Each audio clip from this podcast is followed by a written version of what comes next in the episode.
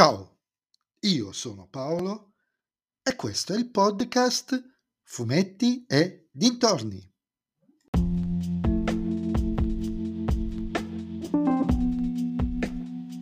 In questo nuovo episodio del podcast vi parlerò di Dylan Dog 438, La città senza nome, scritto da Gabriella Contu e disegnato da Giorgio Santucci, edito dalla Sergio Bonelli Editore.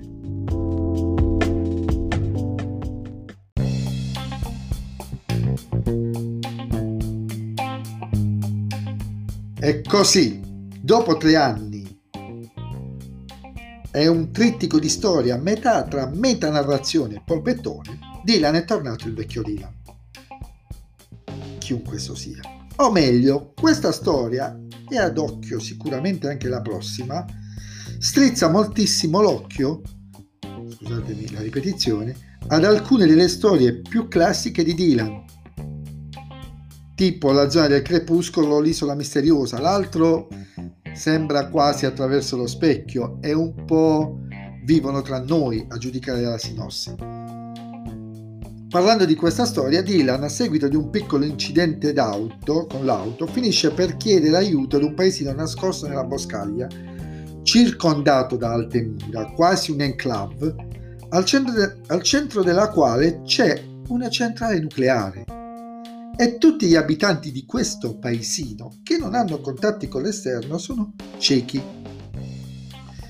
La Contu, come dicevo, imbastisce una, toia, una storia dal taglio davvero molto classico, un cliché quasi dell'avventura più classica in assoluto, dove al posto della tribù perduta che adora un dio millenario raffigurato in un enorme totem, ci sono dei cittadini che venerano il reattore nucleare. Una storia che pesca a piene mani nella narrazione sclaviana, prima, l'intro che si rifà alla Genesi sembra una cosa proprio sua, e a quella che, che a Verottana poi, la filastrocca di bambini fa tantissimo Manacerace, comunque Chiaverotti in generale, ma anche dei film o serie tv da The Village a Chernobyl.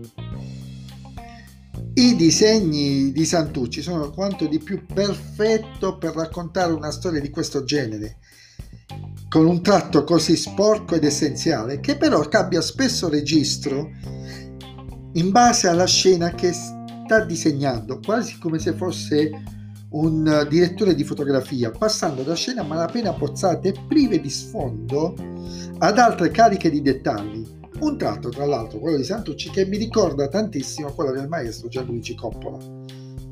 Una storia che è perfettamente adatta a riprendere le file del Dylan Dog più classico, posizionandosi proprio come prima del nuovo ciclo, quasi un manifesto. Non è originale, ma funziona.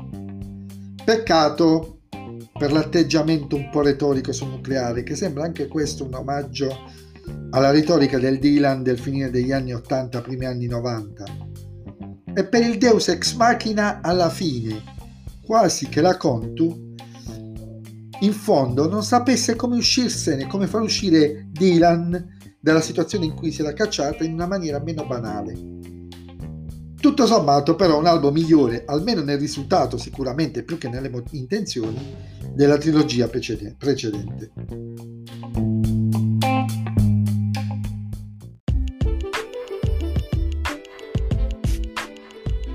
E anche questo nuovo episodio del podcast è terminato, voi mi riascolterete nel prossimo episodio.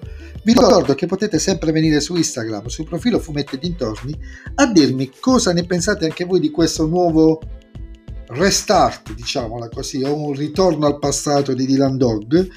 Troverete anche il sondaggio sul podcast se state ascoltando su Spotify. E se vi piace il mio podcast, beh allora suggeritelo ai vostri amici. Se invece il mio podcast non vi piace, suggeritelo a chi non sopportate. Ciao a tutti!